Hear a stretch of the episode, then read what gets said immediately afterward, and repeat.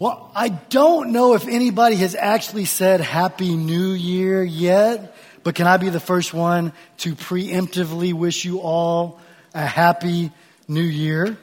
Um, I want to tell you that right now you are about to hear the most significant and profound sermon that you will hear the rest of this year.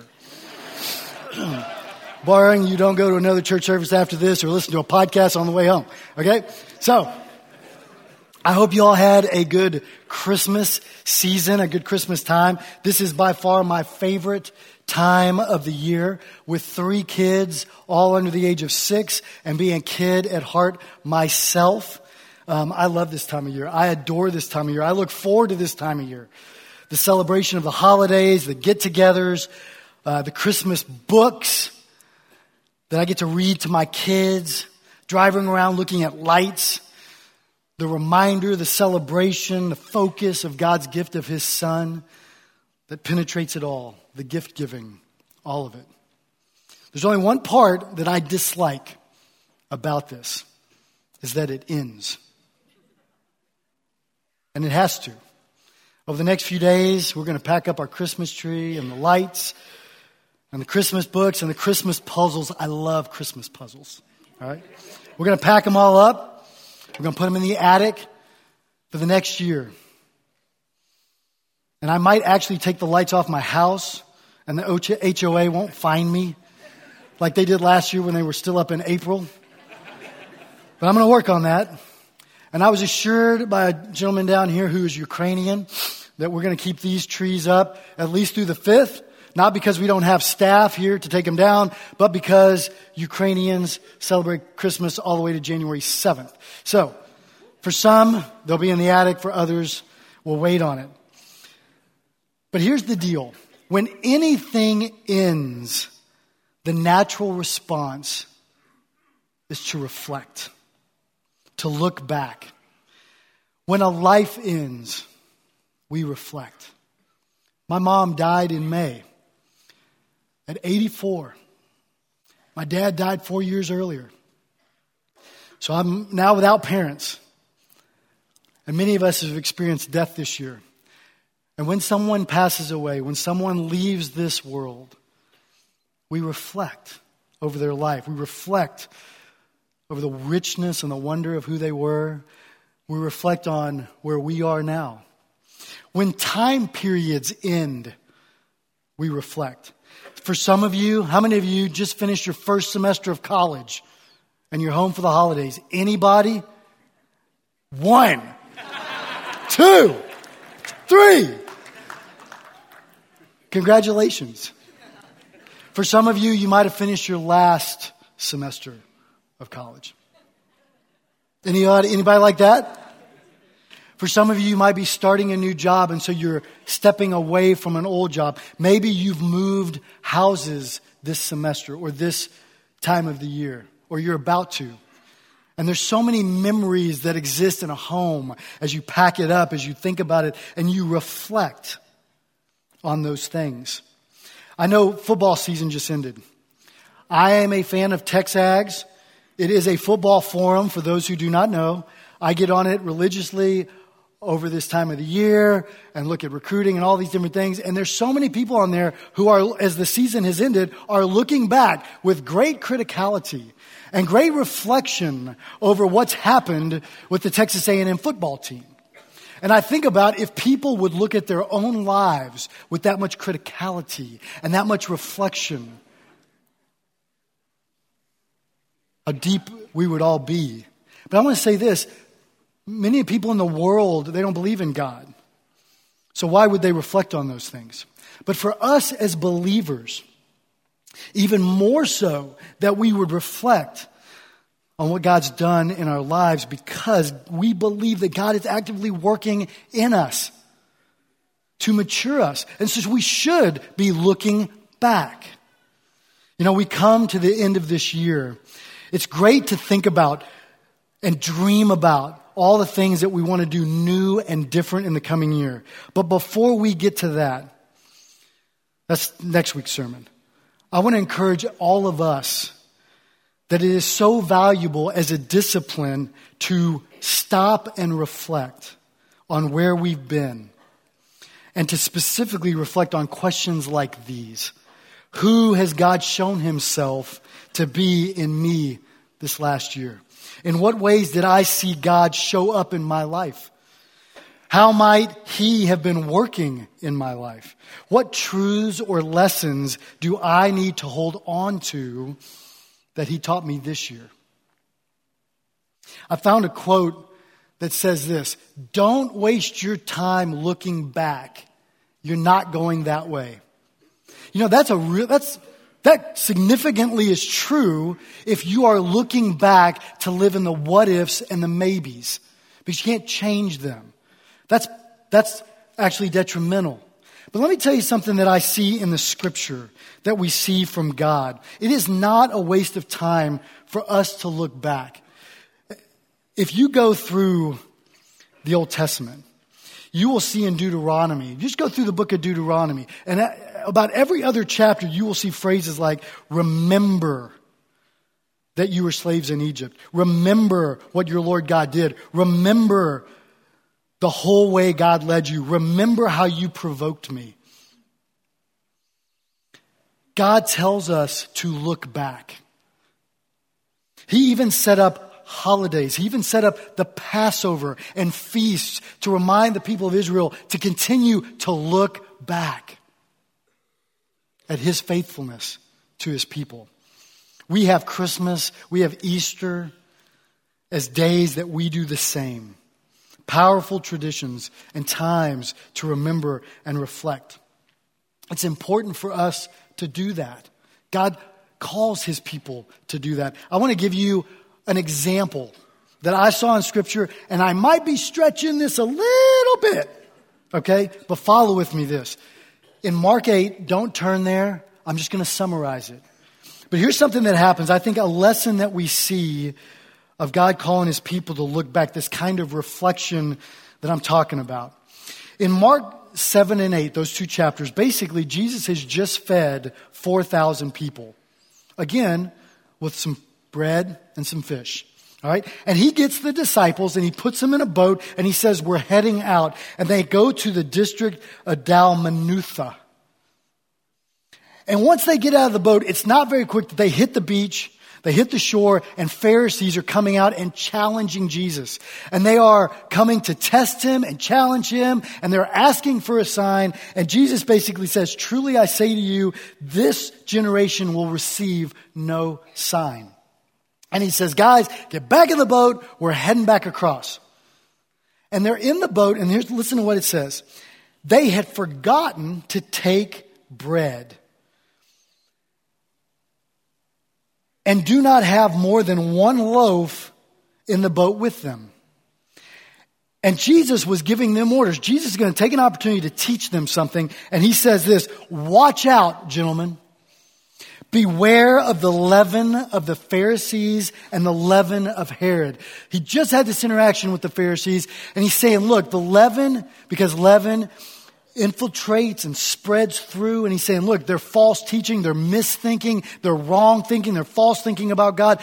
Don't let that get into your life. Don't let that infiltrate any aspect. And you know what they do? Listen to what they said. They began to discuss with one another the fact that they had no bread. They had no idea. He was talking about leaven, and they're talking about, we have no bread. We only have one loaf. And Jesus, aware of this, said to them, Why do you discuss the fact that you have no bread? Do you not see or understand? Do you have a hardened heart? Having eyes, do you not see? And having ears, do you not hear? Do you not remember. When I broke the five loaves for the 5,000, how many baskets full of broken pieces did you pick up? They responded. They said 12. He says, when I broke the seven for the 4,000, how many large baskets full of broken pieces did you pick up then? They said seven. They were right. And he was saying to them, do you not understand? I, am going to stretch this a little bit, but I want, I want to I want you to hear what I think Jesus is telling them. He's saying that you're missing what I'm trying to tell you right now because you haven't processed who I showed you I am. You see, the disciples, they remembered the experience. They remembered the facts of the experience, but they missed the meaning of the experience. Who it showed Jesus to be. The disciples, now this, I tried to say this clearly, but this is going to be hard. So follow me on this. The disciples were not bringing the meaning of a past experience with Jesus into the present. And because of that, they were missing what Jesus was trying to teach them in the present. Let me say that again. The disciples did not bring the meaning of a past experience with Jesus into the present. And so they missed what Jesus was trying to teach them in the present. You got that? That's why reflection and remembering and understanding, and not just remembering facts, but understanding the depth of the experience is important. And that takes time. And so, what I would ask all of us to do is to take some time over this next week and this next month to really think about this last year, to reflect on this last year, to ponder this last year. I would ask you to think about the struggles and triumphs and God's presence in them. I would ask you to think about what you learned about God and yourself. I would ask you to think about the relationships that changed or deepened and why. I would ask you to think about how you changed or didn't in your own spiritual life. I want us to walk into the new year having reflected on this last year, not just the facts of what we experienced this last year, but who God is and was in those experiences. Ultimately, so that we will be primed to receive what God has in store for us the coming year. That's my premise. There are some of us today because I know, because I've had conversations with you, who are struggling with some of the questions like this God, where are you? God, what are you doing? God, why did I go through that? God, why am I still going through this? God, when will you do something? God, how will you help me? And I want to say this I can't personally answer those questions. And I can't stand up here today and say, God will answer those questions either. But what I can say to this is if you don't look back and you don't reflect, you certainly won't get any insight or answers. You know, anytime any of you have been either counseled someone or been in counseling, what do we do? We look back, we unpack, and we try to understand. That's what I'm asking us to do at this time of year is to look back at our lives where God intersects our lives and process those, reflect on those things. And so here's what I want to do. Today, I just want to give you six perspectives, six, just a few perspectives to think about how you might reflect if you choose to do so, because no one can make you do that. No one can make you do that. And here's what they are. I want to start with this.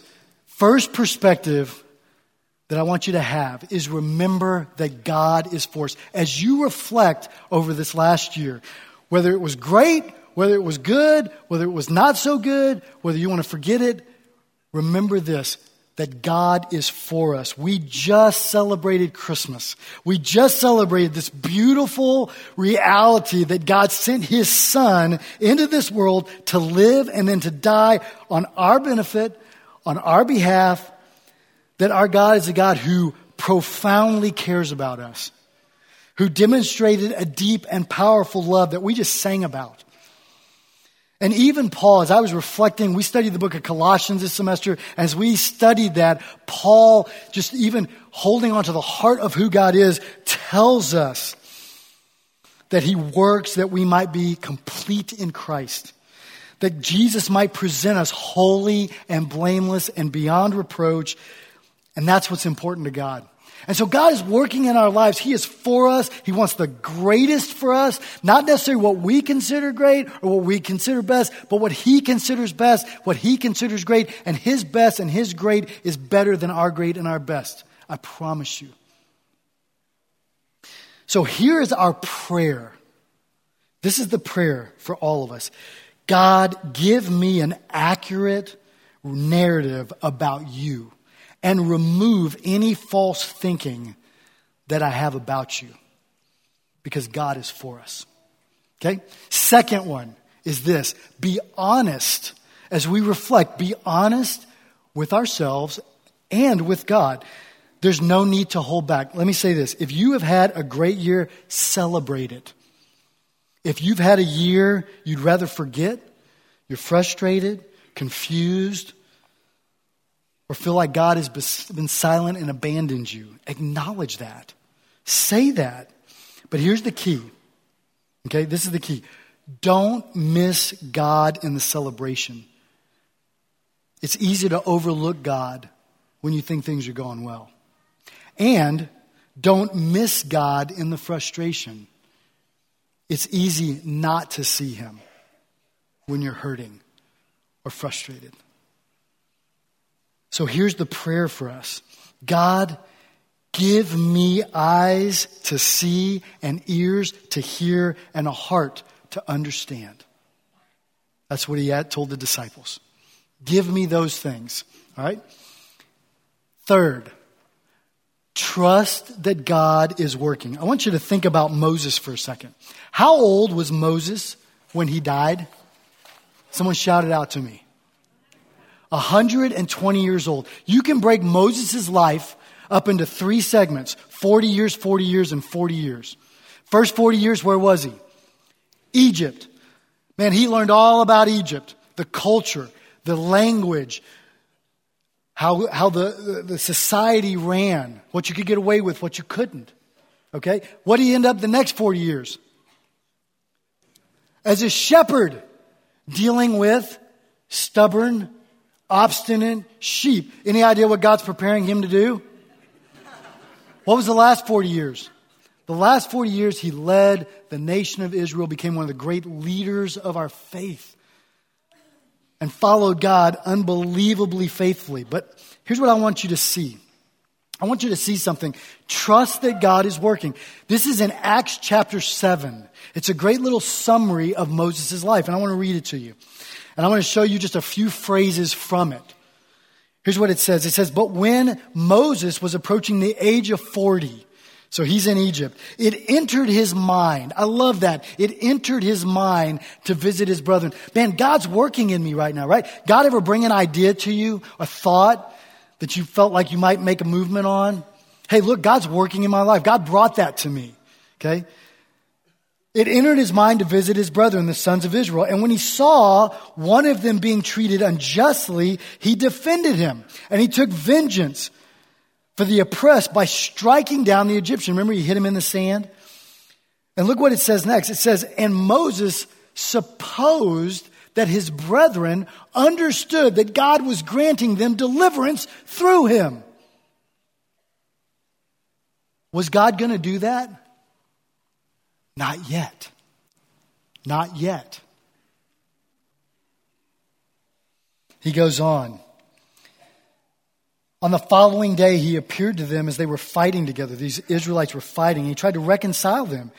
He said, Men, you're brothers. Why do you injure one another? But the one who was injuring his neighbor pushed him away, saying, Who made you ruler and judge over us? You do not mean to kill me as you killed the Egyptian yesterday, do you? And at that remark, Moses fled and became an alien in the land of Midian, where he became the father of two sons. And after 40 years had passed, then an angel appeared to him in the wilderness in a burning thorn bush. At that moment, God awakened in him to his people that he might be calling him to action. God awakened in Moses the idea of him being used by God to help his people. But it was not yet. there was more work to be done in Moses' life to prepare him to be who God desired him to be. And it took 40 more years in, in the land of Midian as a shepherd for him to be ready, for God's timing to occur. And so maybe for some of us, as we reflect over this last year, there will be moments that are a little confusing or moments where you're like, I thought God was leading me in some way. And, and I'm going to say, maybe it's been a season of preparation. Maybe it's been a season of development. Maybe it's been a season of waiting. You see, we live in a world today where we want results now. We want understanding now. We want God to move and to tell us now. I live right next to Lowe's and I live right next to HEB. It's the greatest, everybody says real estate is location, location, location. If I need something at Lowe's, I am three minutes from Lowe's and, and a minute and a half from HEB. And if I can't get it there, I got Amazon Prime. And in two days, I got it. We live in a world that lives with the now. It's available now. Can you imagine trying to teach our children how to persevere in prayer when they don't see answers right now? You know how hard that is? That's hard for us. As you reflect over this year, just remember God is working. But it may be a season of preparation, it may be a season of waiting. But here's the prayer that we should be praying. Here's our prayer God, even if I can't grasp the depth of what you're doing in my life, give me an unshakable confidence that you're with me, that you're for me, and that you are working in my life even if I don't understand. That's our prayer. That's our perspective. All right? Next one. Hold on to God's words and promises. I'm going to go to Mary on this one. Mary, the mother of Jesus. We just spent time probably in our churches reading messages in the book of Luke about this promise and, and, and what happened for Mary. Um, but here's what I want you to think about as we hold on to God's words and promises. His words and His promises end up for us being footholds or handholds or platforms that we can stand on that are secure if we will hold on to them and stand on them. Mary got such an example of that. Remember this. And again, I'm going to look in Luke, read some passages, and these are some highlights I'd like you to think about. An angel shows up to her and says, Greetings, favored one, the Lord is with you. And she is perplexed, okay, at that statement. And she kept pondering what kind of salutation this was. Mary was a reflector, she was a ponderer, okay? And you're going to see she hides things in her heart. The angel said to her, Do not be afraid, Mary, for you have found favor with God. And listen to what she, he tells her. This, this she holds on to. And behold, you'll conceive in your womb and bear a son, and you shall name him Jesus. He will be great, and he will be exalted and called the Son of the Most High. And the Lord God will give him the throne of his father David, and he will reign over the house of Israel and Jacob forever, and his kingdom will have no end. And she goes, Okay, whatever you say, Lord. And even later, when the, when the angels pronounce to the shepherds that they will find the baby laying in the manger, and they show up and they tell the story, the truths that the angels revealed to them. What happens? It says When they had seen this, they made known the statement which had been told to them about the child, and all who heard it, including Mary, wondered at the things which were told the shepherds, and Mary treasured these things, pondering them in her heart. Now, fast forward 30 years, and here's Mary. She is standing by the cross of Jesus when he is suffering and dying. And when Jesus saw his mother and the disciple whom he loved standing nearby, he said, when Jesus saw his mother and the disciple whom he loved standing nearby, he said to his mother, Woman, behold your son. Can you imagine watching the son that you raised, even with this truth that was proclaimed to you, even these things that you knew and seeing him do? This is the child that you reared. And he's on a cross, suffering and dying. And he says to you, Woman, behold your son. Then he said to the disciple, Behold your mother. From that hour, the disciple took her into his own household. And after this, Jesus, knowing that all things had already been accomplished, to fulfill the scripture, said, I'm thirsty. And a jar full of sour wine was standing there. So they put up a sponge full of sour wine upon a branch of hyssop, and they brought it up to his mouth. Therefore, when Jesus had received the sour wine, he said, It is finished. And he bowed his head and he gave up his spirit. And, and Mary is looking at her son, looking at the Messiah, looking at the one who is the Son of God, the one who is going to have a throne that lasts forever, and he is dead, suffering a brutal death. And for a mother to see that, what did she hold on to? She had to hold on to the promises and the truths that had been revealed to her by the angels. It doesn't say what Mary was thinking and experiencing or feeling, but I have to believe that as she hid those things in her heart, as she pondered those things, she saw and she remembered. She held on to the truth. And maybe for some of us, we're going through a season of revealing as you look back on your year. What has God revealed to you? How has God tested you? What you believe and what you don't. What are your footholds? What are your handholds? What are the platforms you're standing on? And I will say this it is a skillful balance in letting God's truth interpret, interpret our circumstances and experiences rather than letting our experiences and circumstances interpret God's truth. You follow me on that? Here's the prayer that I think this perspective should give us. God, whatever comes my way, show me the truths that I need to hold on to tightly. And let me hold on to them. Fifth, we're almost done. Realize God repeats the same lessons. You will see if you reflect over this last year, I hope you see that there will be themes that God will present themes of dependence, themes of faith, whatever it may be. Let me give you an example in David's life. What is David, what, the most famous battle David ever faced? Goliath. But listen to this section of scripture because I love this.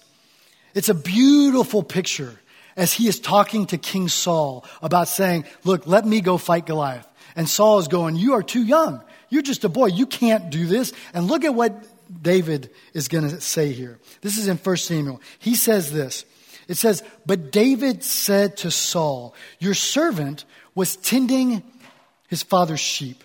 When a lion or a bear came and took a lamb from the flock, I went out after him, attacked him, and rescued it from its mouth. And when it rose up against me, I seized it by the beard, struck it, and killed it. Your servant has killed both the lion and the bear and this uncircumcised Philistine will be like one of them, since he has taunted the armies of the living God. You see, David, as a shepherd boy, saw God's faithfulness, saw God's ability, saw God step into things. Because notice this, he said, I, I, I. But when he gets to this phrase, he, he acknowledges who it was that delivered him. The Lord who delivered me. It was the Lord who allowed me to get that sheep and rescue it from the bear and the lion. And I have seen that lesson in my life. And so I know what the lesson is here. If God has been faithful here and he puts that next step of faith, a greater step of faith, I can step into that because I saw the lesson here. And you see a similarity in what he's doing, a theme in David's life of trusting against all odds.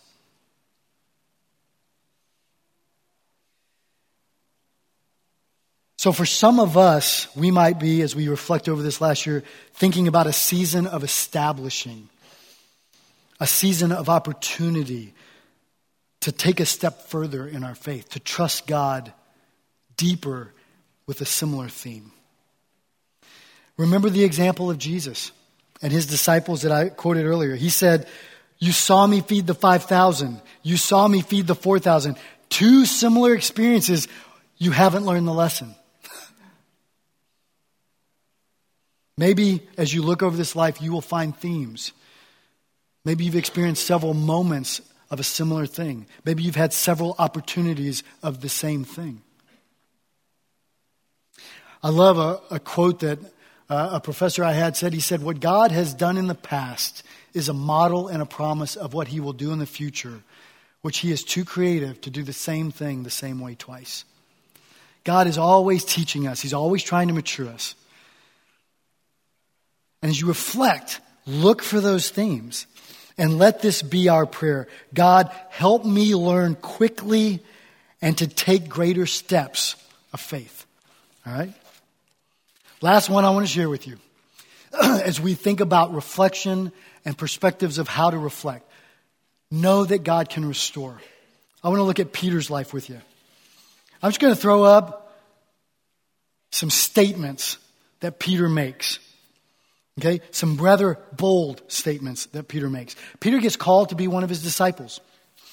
And then he says some things. These are words that come out of Peter's mouth they start out profound and faith filled. They take a detour and they kind of end with a good story. Watch what happens. He starts off, unbelievable statement of faith. He's in the boat. There's a storm. Jesus, Jesus shows up as the ghost, calms everything down. They're, they're afraid of it. And, and Peter, the only one who speaks these words, says, Lord, if it is you, command me to come to you on the water boldness. We celebrate the boldness. Beautiful statement of faith by Peter. You go on. Remember this, this section in Matthew 16.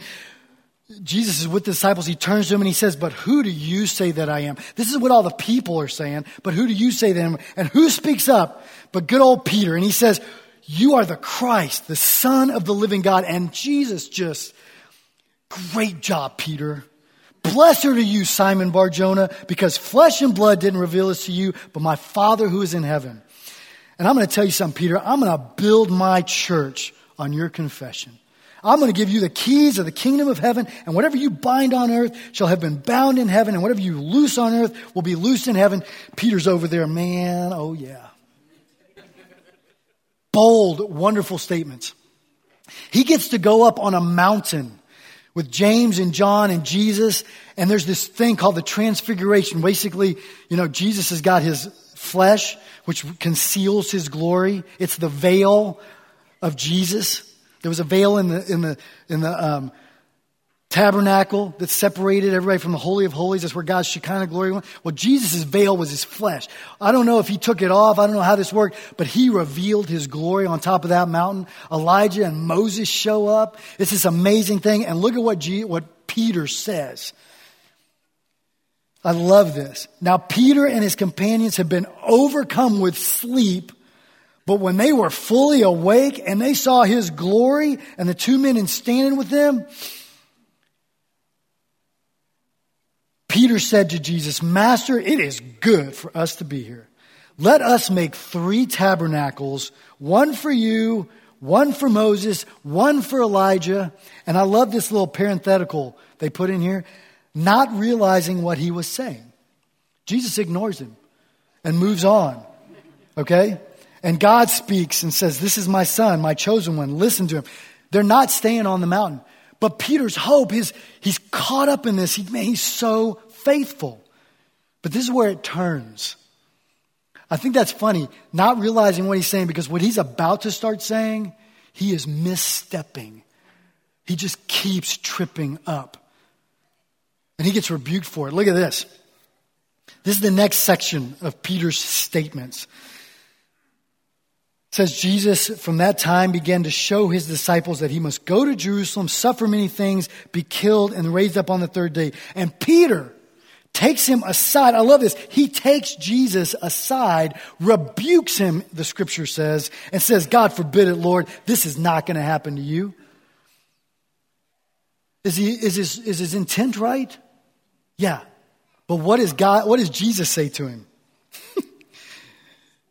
Jesus looks at him and says, Get behind me, Satan.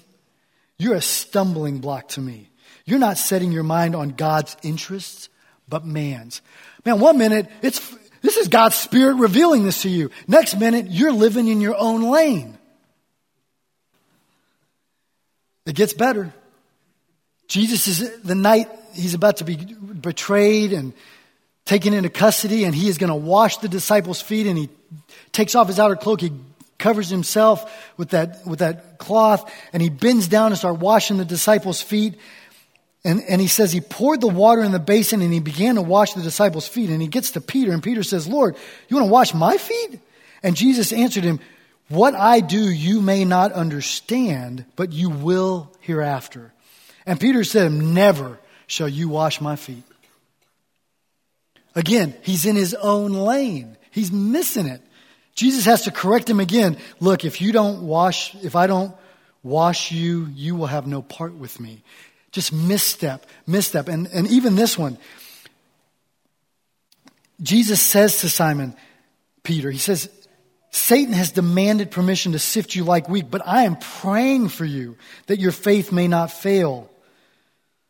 And that once you have turned again, you will strengthen your brothers. But what does Peter say? He goes, Lord, with you, I am ready to go to prison and to death.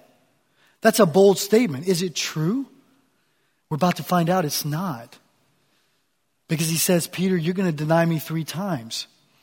And within hours before the rooster crows, he says, I do not know that man. You see, Peter starts out with all these wonderful statements and words that, that proclaim God's glory and are right in line with God. And now he is saying things that are so far off. He is misstepping and misstepping. But here's the beauty of what happens because God restores. Later on, and I'm convinced of this, he denies Jesus three times, and he doesn't get to see Jesus again and talk with him. And when he hears that Jesus rose from the grave and he is one of the first ones out the door running to that grave, I'm convinced he's not just running to see if Jesus rose from the dead. He's running because he wants to reconcile. He loved Jesus. He knew how much it grieved Peter when the rooster crowed and he realized what he'd done. And we see again when, when he had made his appearance at the people, and then there's a point where they're on the boat fishing because they don't know what else to do, the disciples, and Jesus shows up on the, the bank of the, the, the Sea of Galilee, and he is making them breakfast, and they realize that it's him, and Peter takes off his outer cloak and jumps into the water swimming. Probably gets there the same time the boat does, but he can't wait to get to Jesus. And he gets there, and they have a breakfast, and then this beautiful, beautiful part where Peter is sitting there eating breakfast after he'd finished, and Jesus says, Simon, son of John, do you love me more than these? Yes, Lord, you know I love you. He said it to him again. He said to him, Tend my lambs. He said to him again a second time, Simon, son of Jonah, son of John, do you love me? And he said to him, Yes, Lord. You know that I love you. Shepherd my sheep. And he said to him a third time, Simon, son of John, do you love me? And Peter was grieved because he said it a third time. And he said, Lord, you know all things. You know that I love you. And Jesus said, Tend my sheep. He restored Peter. As we reflect back over this year and over our year, maybe it's been a season of missteps for you. Maybe it's been a season of compromise. Maybe it's been a season of potential that didn't go well. But I want you to remember something. Nothing is impossible with God, and His desire is for us to be holy, blameless, and above reproach. And anyone who humbles themselves before God, God will lift them up. God can reconcile and bring good from difficulty. God can take us through a new season. And here's what I love Peter started out with bold statements of faith. Peter had missteps with his words. But where we see Peter at the beginning of Acts is this men of Judea. He stands up bold and confident again. Men of Judea and all of you who live in Jerusalem, let this be known to you and give heed to my words. And he proclaims who the person of Jesus is, and 3,000 believe on that day. What a powerful restoration for Peter. Maybe we need a season of restoration and a season of forgiveness. But the only way we get to that season is to look back and reflect and ask the question Have I had a season of misstep? Where have I messed up? Where have I mistrusted you? Where do I need to grow? And so we need to reflect, but know as we reflect, God doesn't leave us in the pit. Here's our prayer Lord, show me where I have misstepped and give me a response of humility and repentance so I can move forward in the good works that you have prepared for me. Those are my six perspectives I would love for you to use as you reflect over this last year. And as we close out this year, I would ask us to take the opportunity and the time to look back and to give God a chance, to give, give God the moments He is worthy of, to meet us, to show us something, to grow us, and to challenge us in what He's been doing. Here's what I'd like to do to close this today. I just want to read Psalm 139 over us. I would ask you to bow your heads. I would ask you to listen to these words and make them your own. O Lord, you have searched me and known me. You know when I sit down and when I rise up. You understand my thought from afar. You scrutinize my path, my lying down, and are intimately acquainted with all of my ways. Even before there was a word on my tongue, behold, O Lord, you know it all. You have enclosed me behind and before and laid your hand upon me. Such knowledge is too wonderful for me. It is too high. I cannot attain it. Where can I go from your spirit or where can I flee from your presence? If I ascend to heaven, you're there. If I make my bed in Sheol, behold, you are there. If I take the wings of the dawn, if I dwell in the remotest part of the sea, even there your hand will lead me and your right hand will lay a hold of me. If I say, surely the darkness will overwhelm me and the light around me will be night, even the darkness is not dark to you, and the night is as bright as the day. Darkness and light are alike to you. You formed me.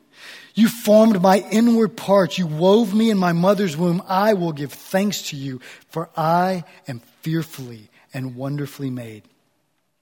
Wonderful are your works, and my soul knows it very well. My frame was not hidden from you.